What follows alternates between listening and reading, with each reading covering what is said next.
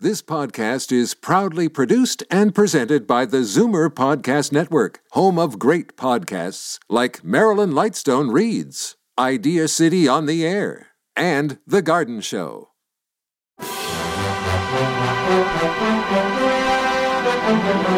It's Zoomer Radio's Theater of the Mind with Frank Proctor. Open your mind as we fill your head with amazing thrills, chills, and laughs. Theater of the Mind. The best love programs from radio's golden age. Only on Zoomer Radio. Now, here is your master storyteller, Frank Proctor. Well, thank you and welcome to the show. Our first presentation tonight is yours truly, Johnny Dollar. Now, he's an insurance investigator who carefully records every cent that he spends while in the employ of his home office, and he winds up getting involved in some really scary situations in the course of his investigations. Tonight, we present the episode Dead First Helpers. From Hollywood, it's time now for Edmund O'Brien as. Johnny Dollar. This is Bill Hudson, Johnny. Grand Industrial Assurance. Remember?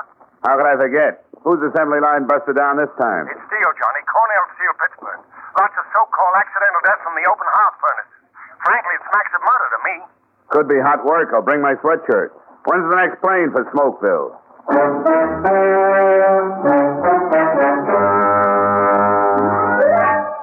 Edmund O'Brien in another transcribed adventure of the man with the action-packed expense account. America's fabulous freelance insurance investigator. Yours truly, Johnny Dollar.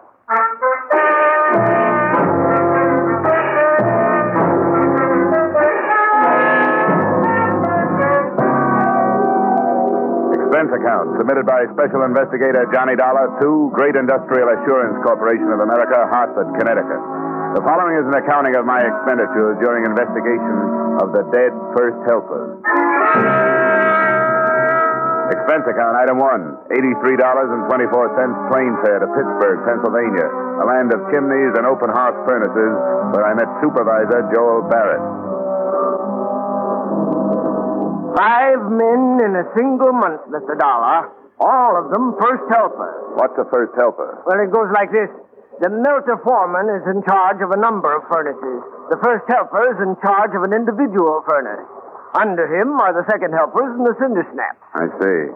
Well, how did the deaths occur? In a number of ways. One man tumbled down a flight of stairs. Two were killed by a crane magnet. Another one fell from the pouring platform.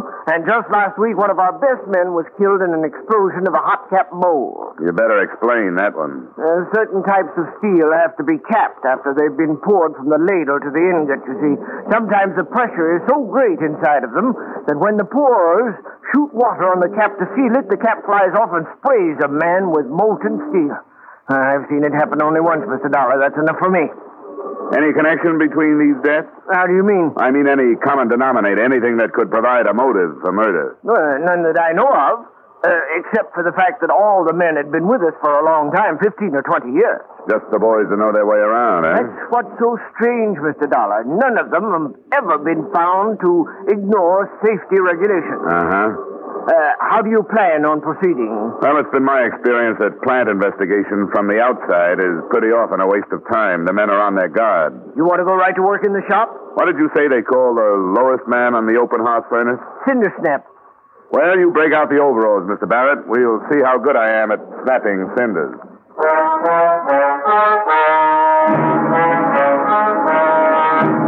Expense account item two, 25 cents for work cap.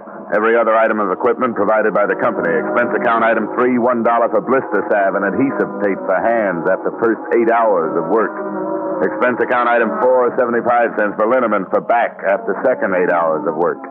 Expense account item five, $10 first union fees, United Steelworkers CIO. Footnote, the fourth day on the job is the hardest.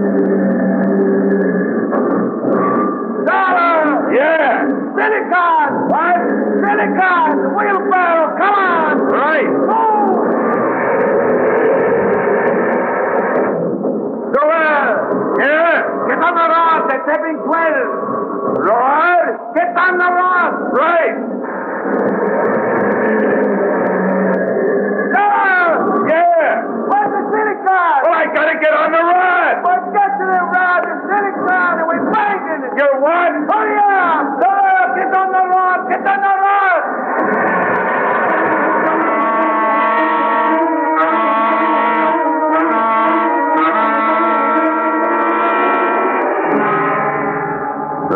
was a killer, but more and more I felt myself becoming a part of the making of steel. It's really something to watch the straight white hot steam pound into the ingot molds from the ladles. And I began to know these men whom you never hear about the men with the big backs and the soaking red bandanas around their waists. Like Andre with the funny last name, who got a kick out of helping me along. That's all right, Dora. You get the swing of it. It's not half so hard like you think. After a while, you get strong, get tough like nails. Oh, my aching back. Bet you never eat so good, huh? Bet you never sleep so good. Oh, I dream about lime silicon ratios. You on sit turn tomorrow? Yeah, if you mean the midnight shift, yeah. Good, you be with me. I show you lots of things. Well, I don't mind the work, but frankly, I'm scared. You work good. They not fire you. Uh, It's not that, Andre. I mean cranes and scrap cars and ladles of steel, 3,000 degrees hot. You learn how to go around. You have no trouble. You remember the rule. You have no trouble. You be fine. Maybe, but some of the boys were saying that five men died in the last month, and boys that should know how to get around. Right, Andre? Accident always happen. Fools, the old ones there, the careless ones. They know, they think they know so well the rule, and they slip and poof. Oh, Yeah, you said it. Poof. But sometimes it isn't so easy to make friends in a steel mill. Sometimes, no matter how hard you try, you know that you've lived too soft a life to ever get information from a steel man like Joe Poland. I found him in the company cafeteria.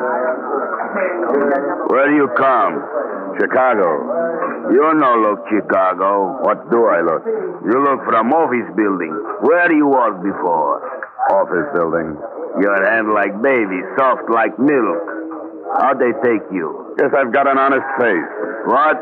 Skip it. Eat your soup. It's getting cold.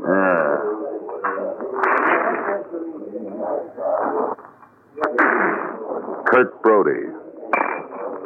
What you say? Nothing, just Kurt Brody. Kurt Brody. How you know Kurt Brody? He dead when you come. I know. Killed by a hot cap mold. Kurt Brody, friend. I like him. What good. Who was working with him, Joe? Masaloni. Glad it wasn't me. I'd hate to have that on my conscience. You nosy. You maybe work for Barak. Barak. I don't like. Finish your soup, Joe. It's getting cold. Yeah.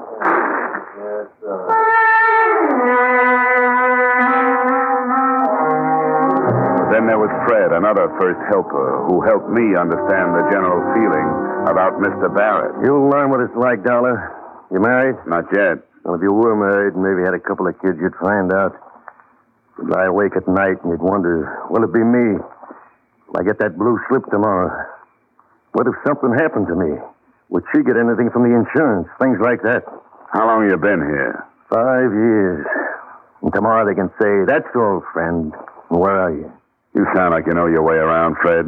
What's your idea on these accidents? Accidents? No such thing as an accident, Dollar. People who want to live cross the street with the light. Same way in steel. Like Kirk Brody, killed last week. I decided to pay Kirk Brody's widow a call, but there was so little to go on, I had nothing to lose. She lived in a cold water flat. There was still a black wreath on the door.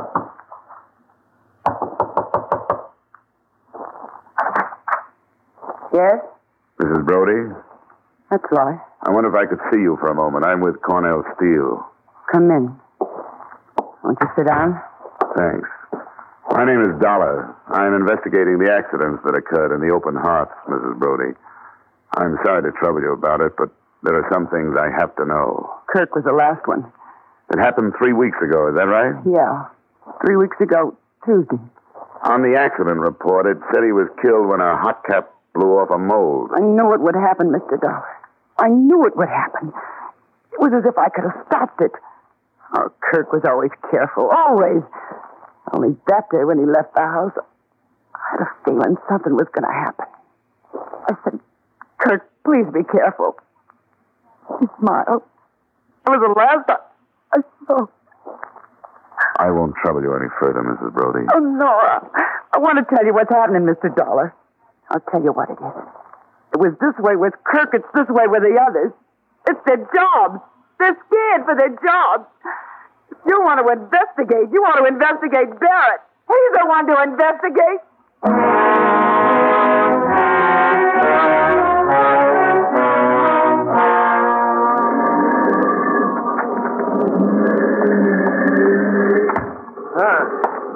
nobody saw you come in here. Nobody did, Barrett. Uh, what'd you find out? Well, nothing you could call factual, but there's some kind of tension in the shop. Something's going on. Well, production is holding its own.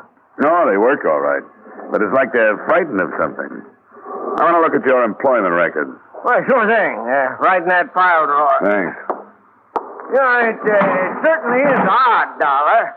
Every one of the men killed was alone at the time. No witnesses at all. Oh, really?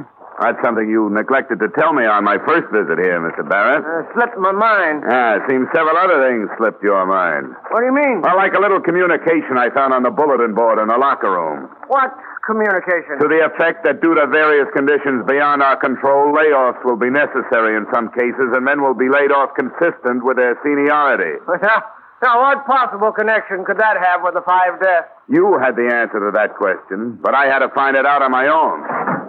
I don't call that active cooperation, Mr. Barrett. What's that, The uh, five Dollar? men were killed in order of seniority. The killer, whoever he is, obviously is scared to death of losing his job. According to your files, the next man slated for accidental death is another first helper, Mike Baroldi. Now, you knew all that. Why didn't you speak up? Well, I don't know. It, it never hit me as particularly important. You know Cornell Steele isn't laying off anybody right now. Maybe you're trying to scare the men into more work. And I doubt if that's company policy, Mr. Barrett. You have your job to do, Dollar. That's to find this killer. I have my job to do. That's to boost production. Is that all right with you? Perfectly all right. And I'll take my job any day.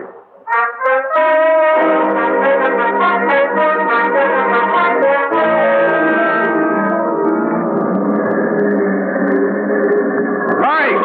Yeah? Come here. What? The delinquent Jenny. Okay.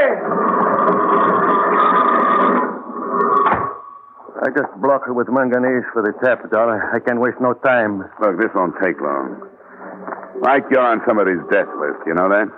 What are you talking about? I'm with the Plan Insurance Company investigating the five deaths that occurred here in the last month. According to my figures, you're next. Ah, cut it out. It's not just a matter of accident, Mike. It's murder. You're the highest man in the shop in seniority outside of the Meltzer foreman. Somebody is knocking off the top of the list one by one. So just watch your step. I believe it when I see it. When you see it, Mike, it's going to be too late.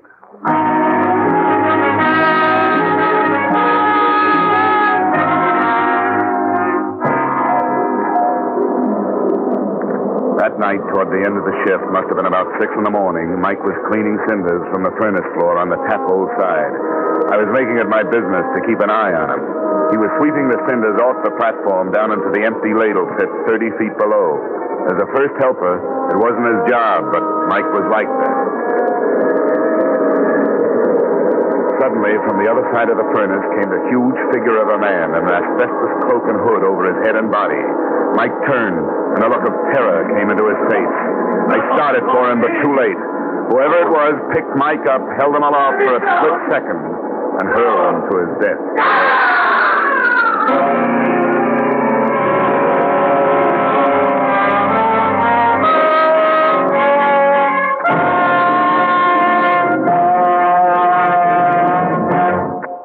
And now, with our star, Edmund O'Brien, we return to the second act of Yours Truly, Johnny Dollar.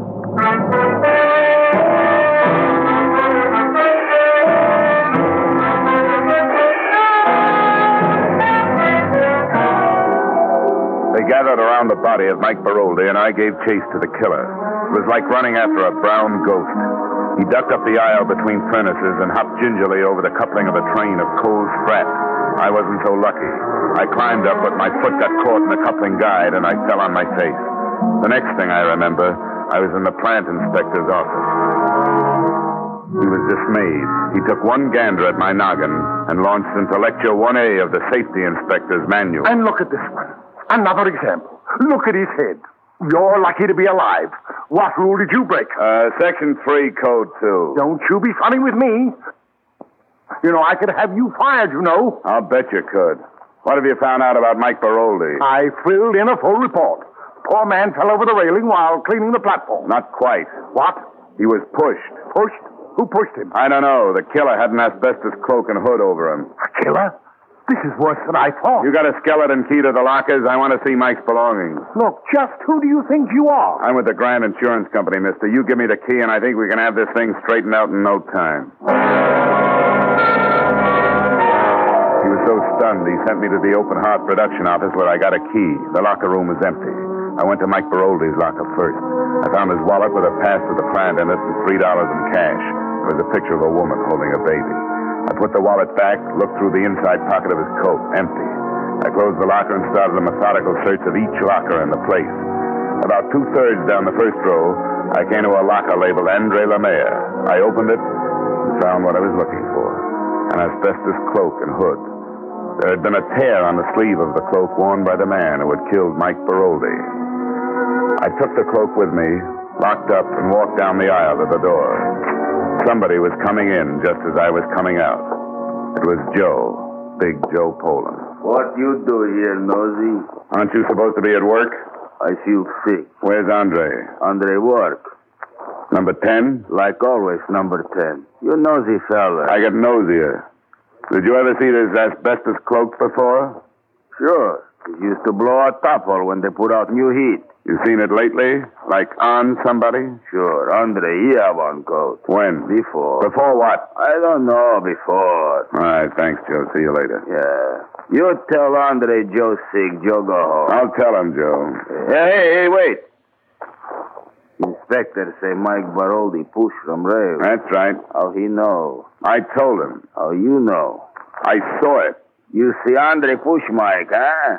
What makes you think it was Andre? Andre bad fella. He don't like this Mike. Always make trouble for this Mike. And you don't like Andre? Sure I don't like Andre. Why you think I tell you? Did you see Andre? I see him go to furnace where Mike is. St- uh, stomach too big. You go on home, Joe. You don't look so good. As far as I was concerned, there were two main possibilities, two big boys. One was Joe Poland. The other was Andre Lemaire. I stuck the asbestos cloak that I found in Andre's locker in the production office where I could get to it later. The sun had come up, and Andre was standing there enjoying the fresh air before going down to the locker room. Hello, Uh, Dollar. This beautiful day. Yeah, it is. This beautiful day. That man should have to bury himself in this dirt and filth when all the world is so beautiful. That is the shame. No. Yeah, that's right, Andre. You going home now? Yeah, I go home now, yes. Oh, I have wonderful, wonderful uh, suggestion. Wonderful suggestion. You come home with me, eh? We have good French meal. You like good French food? Yeah, sounds great. Your wife won't mind? Sure she mind, but who cares for the wife? Ah, come.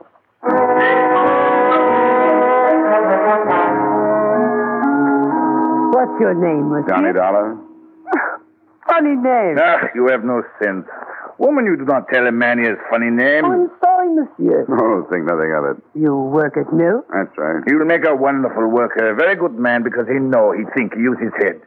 Oh, I forget Marie. The most terrible thing has happened. What? You know Mike Baroldi. Mike, tall, long, thin, little hair. Well, Mike is pushed from rail and killed. Oh, no. Killed. Oh, terrible, terrible. You see it, no, Dollar? Yeah, I saw it. Somebody do it. Somebody. They catch him, boy. Andre, I think it's about time I let you in on a little secret. I'm with an insurance company. I'm investigating these murders. Huh? I found an asbestos cloak in your locker today. I have no asbestos cloak. I saw him I killed, Andre. The killer wore this cloak. The cloak was in your locker. Maybe you'd better take it from there. You say I killed Mike? You tell me this? I take you to my house. You say terrible things to me like this. You lie to me. You say you're a friend of mine. You leave. You leave. Leave! Well, there goes some nice French cooking.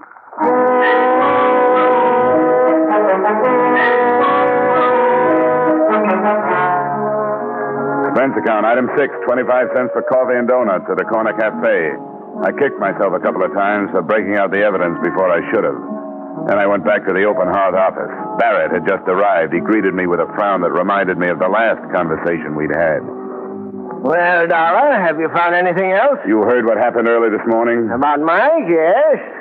I thought you had it all figured out. Well, I still haven't. I chased the killer across the shop, but he got away. I see. No, you don't see. He had an asbestos cloak and hood over him. Pretty clever fella. Yeah, and pretty big.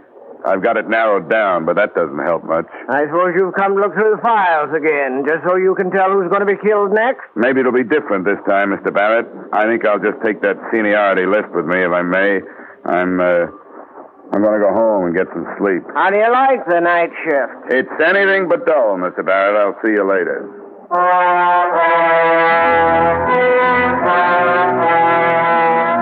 Expense account item seven, one dollar even cab fare to boarding house to which a surprised taxi driver chauffeured his first overall customer in what must have been years. Did I study the list in the cab? I did not. I grabbed a little sleep. The driver shook me awake. I paid him, went upstairs, and flopped in the cot. Then I opened the paper. The next name on the list was none other than Andre Lemaire. Expense account, item 8, 75 cents taxi fare. I got to Andre's in 10 minutes. I was 20 minutes too late. The police were out front.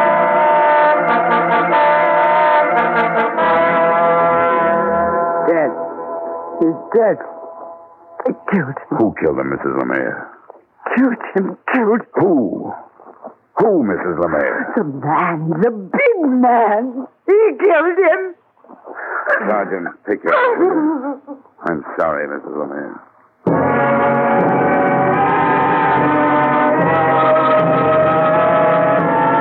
Expense account item 8, cab fare to plant. I tried to tell myself that there was nothing I could have done, that everything had pointed to Andre. But I'd seen his name on the seniority list, right below Mike Baroldi's. I'd drawn too many conclusions. It was clear now. The asbestos cloak in Andre's locker had been a frame. Maybe insurance investigators shouldn't make mistakes, but they do. And sometimes fatal ones. I could lay the blame for Andre's death on nobody but myself. Myself and a big first helper named Joe Poland.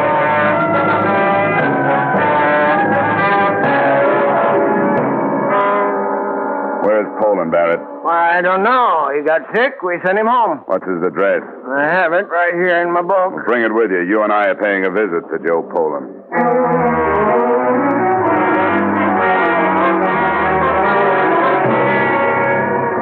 I hope you have a gun, Dollar. Just in case. Knock. You better stand back.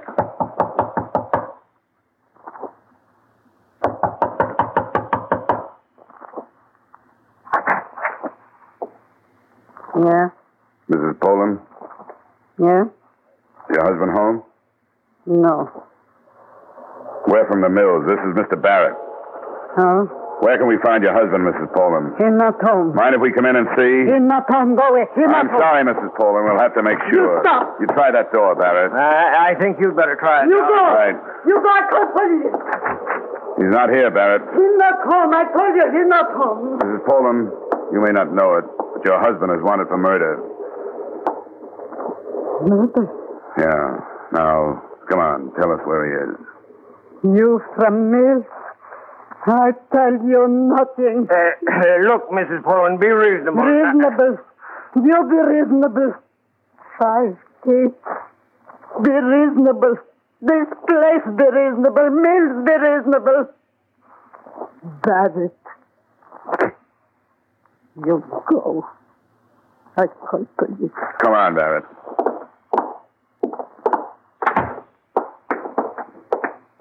You must have a peculiar theory of management, Barrett. I've been in dozens of plants, and I've never seen anybody loved like you are. What do you do to them? My theory of management is very simple. Men work better when the pressure's on. There it is, cruel but true. I have the top production result in the plant. You can't beat that. How did you ever get off a bookkeeper's stool and into a mill? How did you ever get to be a supervisor? I'd like to meet the man that hired you. I give you ten days as a supervisor in the steel mills, Dollar. You'd change your opinions fast.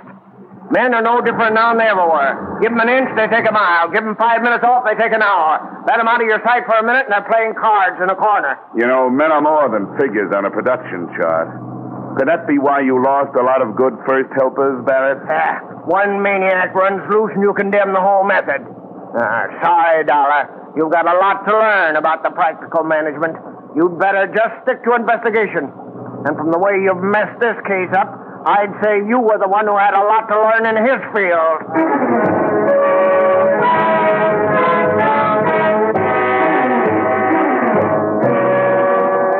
We rode back to the plant without a word.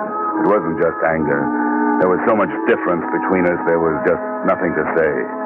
Barrett got off and said he'd call the police if I had proof that Joe Poland was the killer. I said I didn't have any proof, and for him to call the police anyhow. I took the stairs to the furnace floor. I knew Poland would be there. I don't know how I knew, I just knew. I wandered from furnace shanty to furnace shanty. I found him at number 12. He was cleaning out the clay of the tap hole before the pour. Joe? Yeah? Take off the hood. What? Come on, Joe. It's all over. Dollar! No good, Dollar! Nobody take job away from Joe. You see the list? I on top of list now, Dollar. I top of list. Now nobody take job away. My kids, my wife, they be good now. None of that. I get big raise now. I top of list. But if no fire me, huh? Stay away, Joe. Joe, I'll shoot. stopped him. Then he came at me again as steady as before. The small trickles of blood started down his chest. Stop, Joe! His leg this time. He gripped it once, then let go. There was no expression of pain on his face, just determination. I was the last man in his way. After I was gone, he had a clear road. Fury. don't stop then me, he was on Dollar. me, his huge hands gripping my throat. Dollar, I- Below me, I could feel Stop Ah, the smell of freshly poured steel bubbling in his you face. don't stop Then I me, shot again. Dollar. Close quarters this time, and right for the heart. Slowly, the hands relaxed. The huge body slumped over the railing and fell. There was a hiss and puff of steam. I stood up. My legs were trembling under me. I looked down, shielding my face. There was nothing to see. The slag had covered over.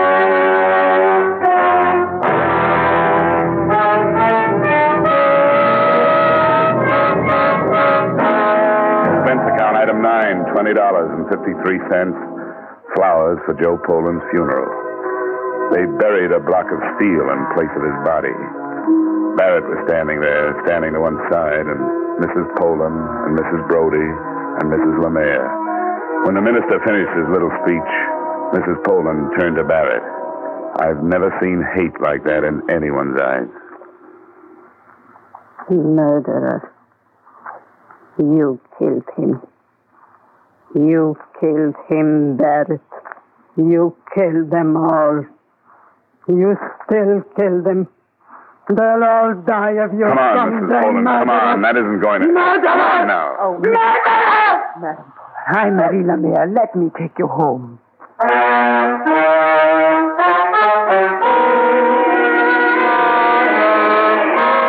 So Mrs. Poland went home with the woman whose husband Joe had killed.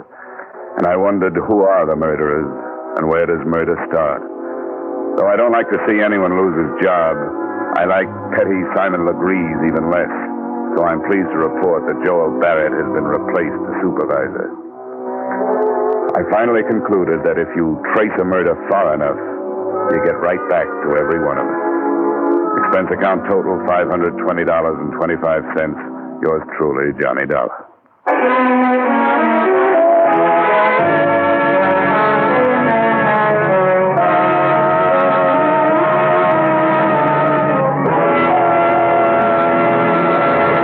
Yours truly, Johnny Dollar, stars Edmund O'Brien and was written by Gil Dowd and David Ellis, with music composed and conducted by Leith Stevens. Edmund O'Brien can currently be seen starring in the Harry M. Popkin United Artists production, DOA. Featured in our cast were Joe Forte, Junius Matthews, Jack Petruzzi, Raymond Burr, Jack Crucian, Kay Stewart, and Peggy Weber. Yours truly, Johnny Dollar, is produced and directed by Jaime Del Valle. Join us again next week when, from Hollywood, Edmund O'Brien will return in another transcribed adventure of Yours truly, Johnny Dollar.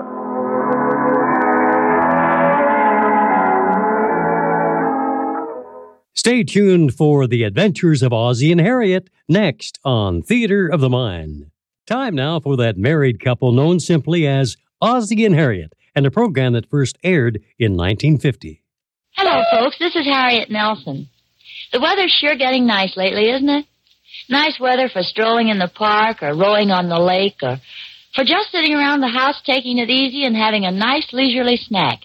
Meaning, of course, Heinz cream of tomato soup.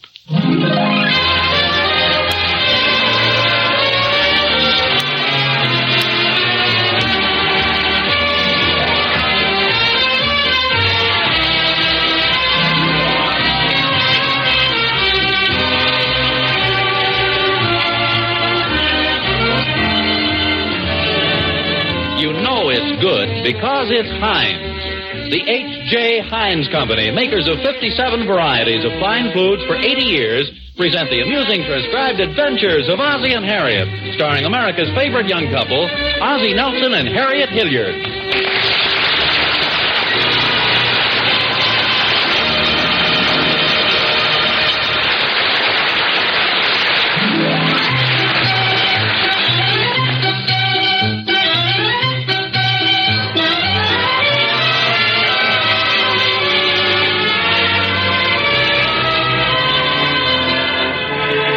Say, it's pretty quiet around the Nelson house this afternoon. I wonder where the family is. Oh, there they are in the living room. David and Ricky are taping up an old baseball bat. And there's Ozzie sprawled out on the couch reading the paper. Oh, I don't see Harriet, though.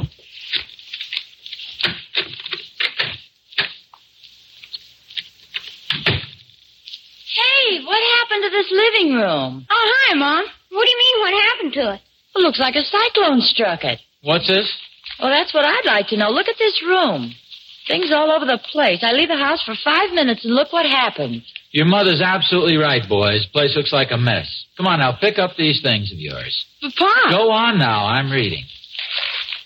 whose old jacket is this?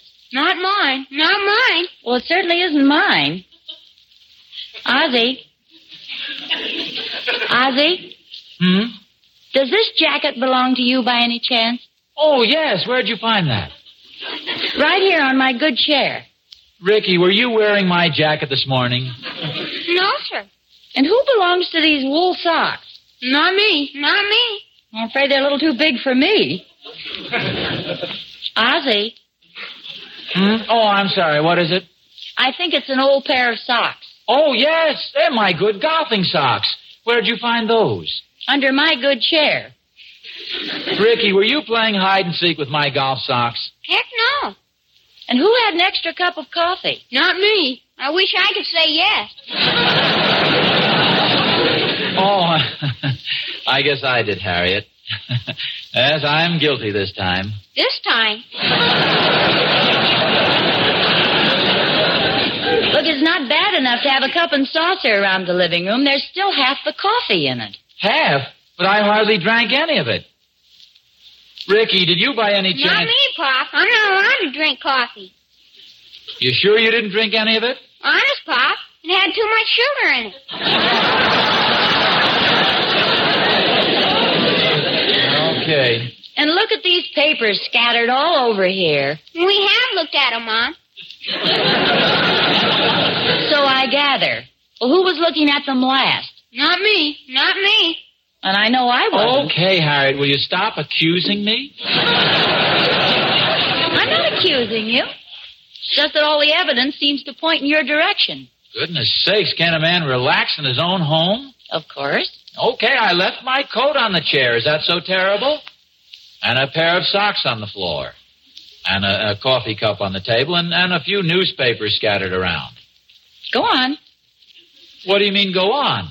And mud tracks all over the hall rug and ties hanging on the back of the chair. Shall I go on? That won't be necessary. I get the point. Let this be a good lesson to you, boys. What do you mean, Pop? It's simple, David. If you're gonna mess up the house, you better do it in somebody else's.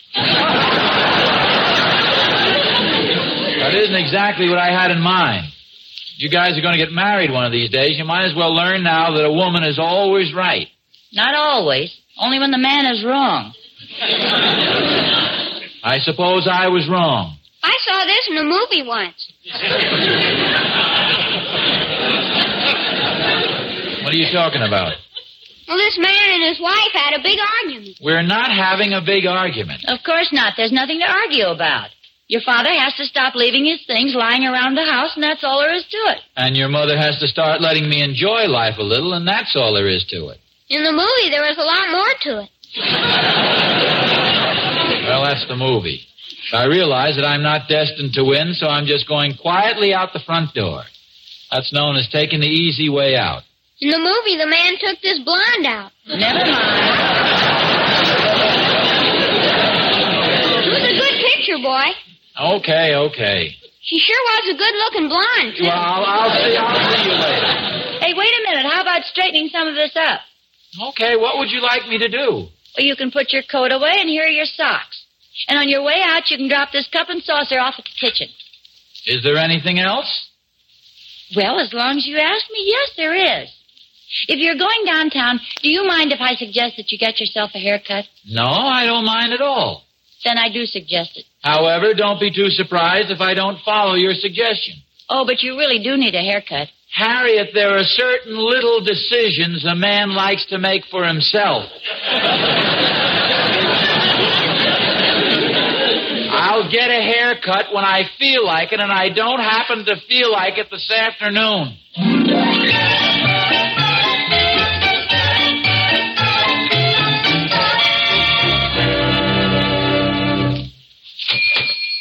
Okay, you're next, Mr. Nelson. Thanks, Bob.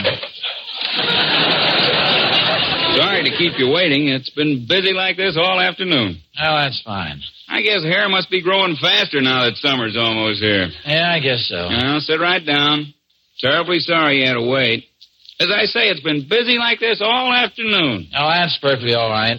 You sure now? You, you seem a little upset. Oh, no, no, it isn't about that, Bob. Oh, well, that's good. Or is it bad? Uh, it's just one of life's little problems. What, uh, what seems to be worrying you? Well, it's my. Well, that is, it's, uh, it's this, uh, this friend of mine. You mean he's trying to move in on you? No, no, no, no. It's, uh, well, you see, uh, well, this fellow's wife has been nagging him. If he leaves his coat on a chair or his socks on the floor, anything at all, she makes life miserable for him. Oh, that's bad. I used to have the same trouble. That is, a friend of mine used to.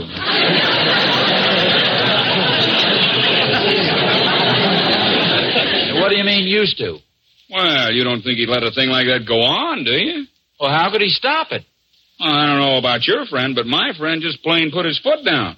He showed her who was boss. Well, yeah, but that doesn't always work. It's always worth a try. You just can't sit around and take it. You gotta be a man of action. Ah, I suppose so. Now, this friend of mine, his wife wanted children, lots of them. I would have kept him broke, supporting him all, so he asserted himself. One child, that's all, he said. And and it worked, huh? Well, it would have, only his wife came home from the hospital with twins.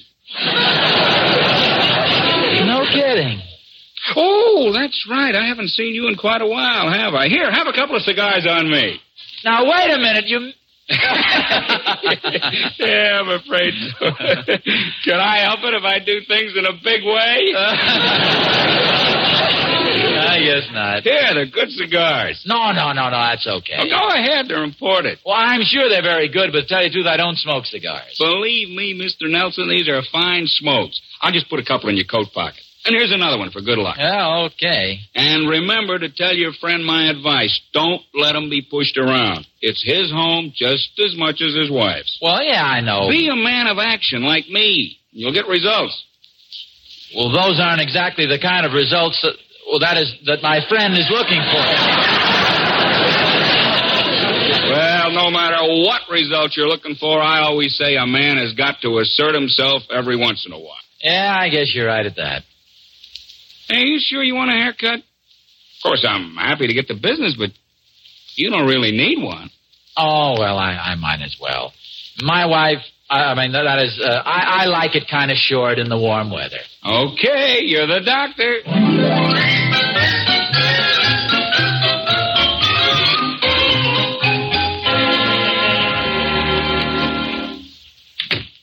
Ozzy, Mom.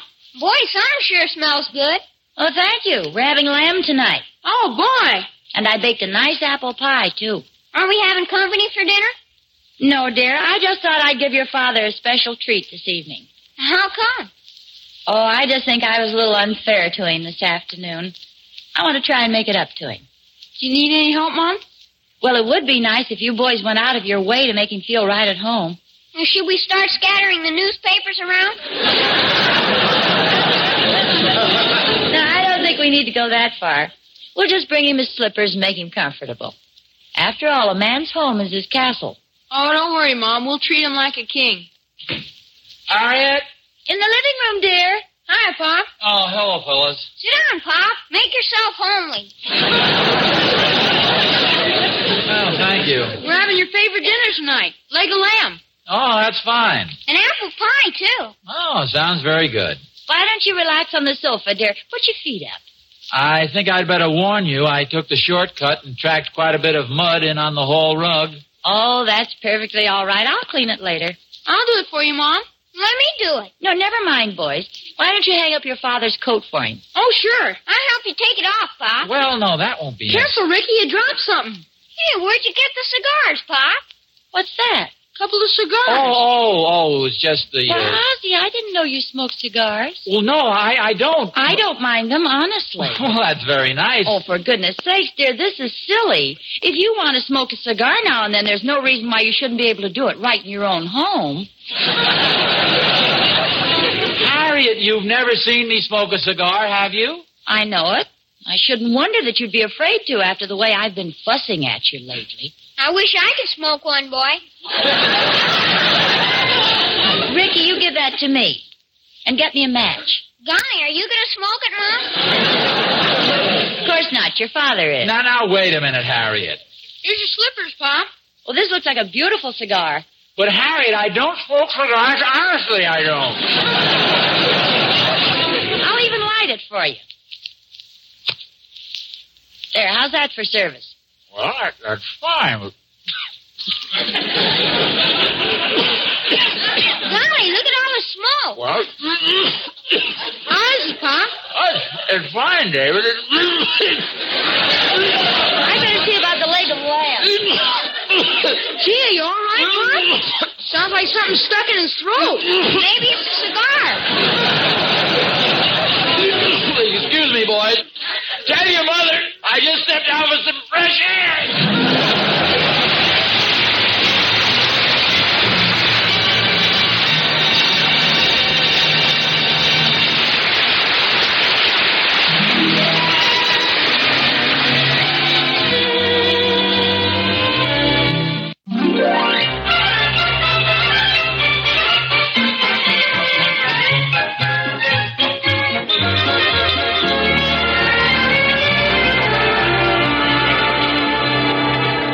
I'm sure we all know lots of men who are just naturally the cigar smoking type. Unfortunately, however, Ozzie Nelson is not one of them. Look at him, staggering down the front steps with the smoldering cheroot hanging limply between his fingers. He stares thoughtfully at the cigar for a moment. He glances back at the house. Now he looks at the cigar again. He looks back at the house. He looks at the cigar. He takes a firm grip on it. He looks back at the house and then at the street. Now he's winding up for the pitch. Hey, Aunt. Oh, oh, hello, Thorny. What are you doing? Uh, uh nothing. Hey, since when did you start smoking cigars? No, I haven't. Uh, this was forced on me by my barber. His wife just had twins. Now, if you stand back, I'm going to see how far I can throw it. But ours, that's practically a whole cigar. Give me room, Thorny. But you can't throw that away. You've hardly smoked it. Thorny, this is strictly a matter of self-defense. A cigar happens to be stronger than I am. Now, just a second. Let go of my arm. You can't throw away that cigar. I can if you let me go. Be reasonable, Oz. It was a gift from your barber. If you don't want it, you had no right to accept it. I had no choice. I couldn't insult the man. Besides, he had a razor in his hand.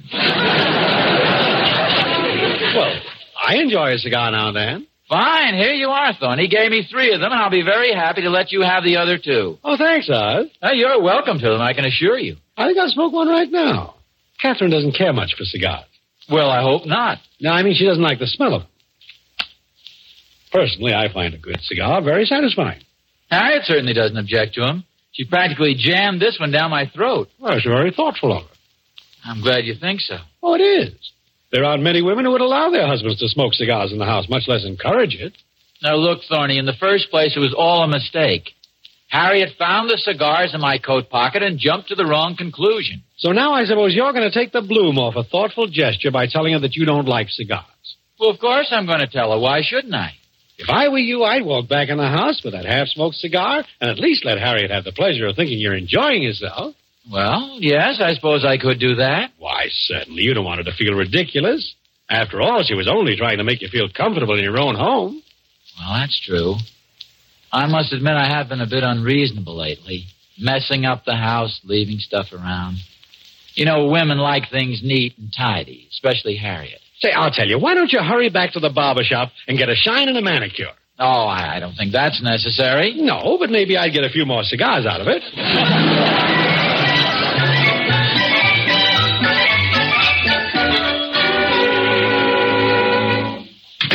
Ozzy? Oh, yes, dear. I was just outside enjoying my cigar.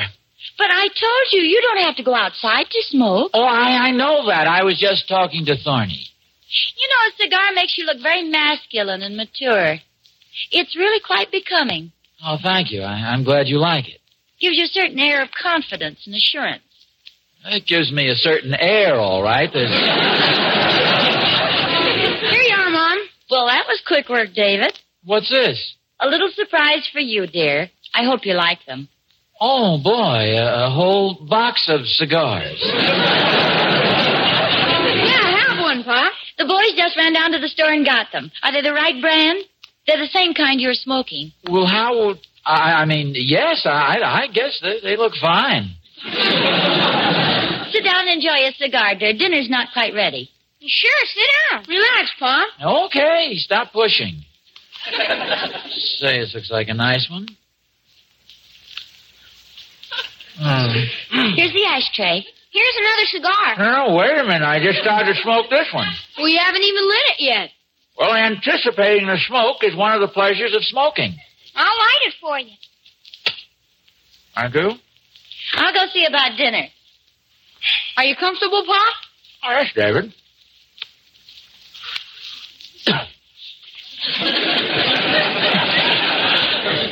uh, why don't you open a window, David Kate? Getting a little stuffy in here. How about another cigar, Pop? No, I've got one in my hand. You haven't got one in your other hand. I'm using that to fan away. Thank you. One cigar is plenty. The sooner you smoke 'em, the sooner you get another box. Believe me, Ricky, I appreciate your interest in my happiness. We get prizes for the wrappers. Oh, so that's it. If we get 50 cigar bands, we get a catcher's mitt. Kind of thought there was a catch in this somewhere. Yeah, they got a lot of neat stuff there. Oh, that's nice. How long will it take you to smoke 50 cigars? Uh, quite a while, I'm afraid. Look, fellas, if you'll excuse me for a minute, I want to run over and have a word with Mr. Thornberry. I put some cigars in your coat pocket if you want to smoke. Oh, thanks, David. Save the wrappers. Yes, yes, I will. Uh, tell your mother I'll be back in a few minutes. Okay, Pop. Hey, wait a minute. What's the matter? Don't forget your cigar. Oh, uh, uh, just uh, toss it out the window. I'll pick it up as I walk by.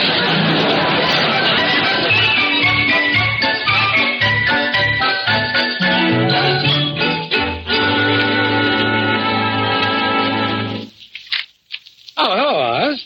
Thorny, would you step out here for a moment, please? Okay. What's up? My blood pressure, you and your ideas. I've done something wrong? Thorny, what always happens when I take your advice? exactly, and it happened again. What happened? Remember you told me to pretend I really liked cigars so Harriet's feelings wouldn't get hurt? Yeah. She just gave me a whole box of 'em. Now what do I do? Well, that doesn't sound like much of a hardship to me. Well, it is to me. Now every time I open my mouth, somebody sticks a cigar in it. As I see it, you haven't got much of a problem at all. You have a box of cigars and you don't like cigars, am I right? Go on. Well, since I'm your best friend, I'm going to be a big man and take them off your hands. You're welcome to them. Here, you can have all these in my pocket. Oh, thanks. Got a match? Here. Yeah, these cigars are very nice. I've always said it's an ill wind that blows nobody good. Please blow the ill wind somewhere else, will you, Thornton?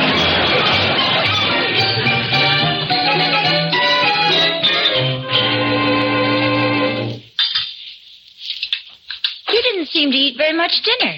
Oh, I had plenty, thanks. Okay, dear, go ahead. What do you mean? Oh, stop pretending. I know you're dying to get in the other room and have a cigar. No, no, no, no, no. It, it, it's very nice just to sit here at the table. Come on, Pop, have a cigar. Look, Ricky, I'll buy you a catcher's mitt. Harriet, boys, there's something I'd like to tell you. Yes, I know, dear. You want a cigar. No, I don't want a cigar. David, get your father a cigar. Here's three of them. But Harriet, honestly, I don't want to. For, Ricky, for goodness sakes, you want to choke Come me? on, have a smoke, Pop. okay, Oh, okay. You see, if you don't have an after dinner cigar, you're irritable. I am not irritable. I'm very cheerful. I'm... Gee, bit a cigar in half. Here's another one, Pop. Oh, I'll get it. Do you want your slippers, dear? No, no, thank you, Harriet. I'm fine. Uh, Good evening, everybody. I hope I didn't interrupt your dinner. Oh. Mm, Hello, Dr. Hello, Brown. No, we just finished. Oh, fine. I dropped by mainly to see you, Mr. Nelson. Me? Yes. Uh, Mr. Thornberry's a very good friend of yours, isn't he? Yes, that's right. Uh, something wrong with Thorny, Doctor? Oh, nothing too serious. His wife asked me to stop in and have a look at him. Is he sick? Well, he was when I looked at him. His face had a greenish tinge. His eyes were rather glassy. He seemed upset and didn't have much of an appetite. Say that. That sounds serious to me. Oh, not really. I'm afraid Mr. Thornberry's just been smoking too much. Thorny? He hardly ever smokes. Well, evidently, he's been doing quite a bit of it lately. Now, I thought Mr. Nelson could kind of keep an eye on him and see that he cuts down on the cigars. Well, I'll try. Well, Uh, he promised to quit, but I think he'll be all right if he just tapers off. Well, I'll, I'll uh, uh, sure do what I can. Well, fine, Mr. Nelson. I knew you'd be glad to help. Oh, sure. Now, I'll be running along now. I'm happy you told us, Doctor. yes, you've got to watch that smoking. You'd better do something about that cold, Mr. Nelson. Oh, this isn't exactly a cold. Well, sounds pretty bad. Here, let's have a look at you here in the light. I think I'm looking pretty green. What is it, Doctor?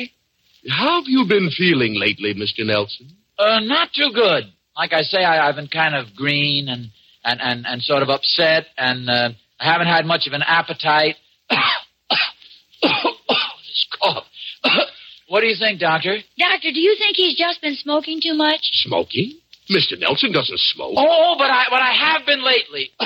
Well, in that case, I'd say Mrs. Nelson was quite right. He, you and Mr. Thornberry seem to have the same symptoms. you mean then you think I, I ought to quit smoking my cigars? Oh, we don't have to be that drastic. I'm sure you're not a heavy smoker. Oh, I don't know. I, I got that box of cigars today. You can see for yourself. It's almost half empty. Oh, Ozzy. Well, that's going at it pretty strong, Mr. Nelson. Well, when I smoke, I really smoke. I think it'd be best if I just quit. Well, it's not as easy as it sounds, you know.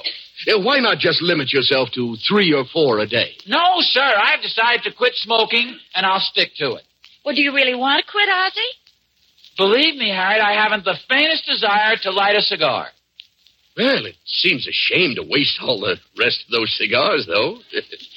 really nothing better than a good cigar now and then. Well, why don't you take them, Dr. Brown? Oh, oh I couldn't do that. Still, it might be best to remove any temptation. Well, sure. Go ahead, take them, Doctor. Well, I will. Uh, thank you very much. That's perfectly all right. You mind if I light one up? No, no, no. Go right ahead.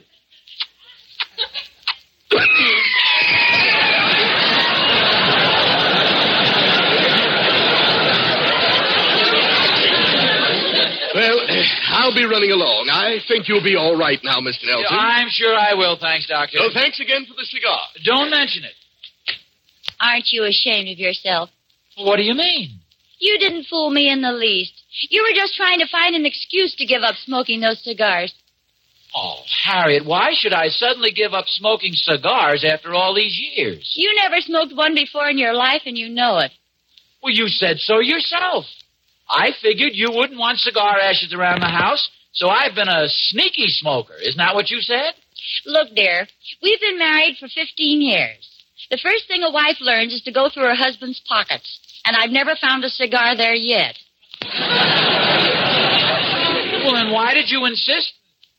Oh, never mind. Come on, you can help me with the dishes. Okay, uh, just a minute. Hey, where'd you get that cigar? You don't think I gave them all to Dr. Brown, do you? Confidentially, I'm beginning to like them.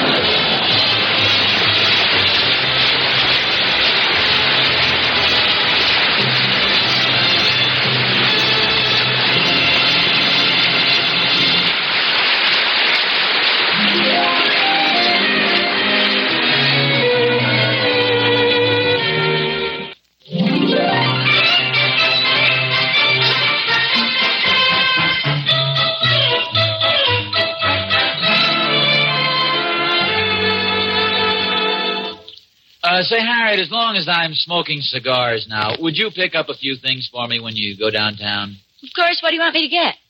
Oh, some more cigars, a smoking jacket, and a humidor. Let's see now. Okay. Cigars, smoking jacket, humidor, and hiking boots. Hiking boots? Well, certainly you don't think you're going to smoke those cigars in the house, do you?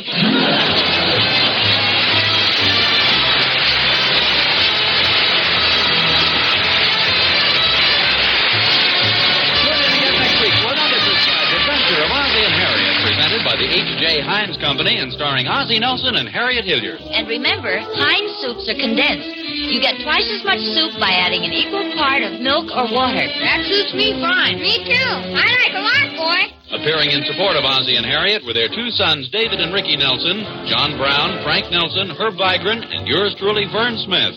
Original music was composed and conducted by Billy May. So long, folks. This is Ozzy saying goodnight for the four Nelsons and the 57 varieties. Thank you for listening. Tomorrow night, it's The Whistler, followed by My Favorite Husband. Thanks to Joel Schoenwell and Paul Stringer for technical support. The executive producer for Theater of the Mind is Moses Neimer. I'm Frank Proctor. Have a great night. This podcast is proudly produced and presented by the Zoomer Podcast Network, home of great podcasts like Marilyn Lightstone Reads, Idea City on the Air, and The Garden Show.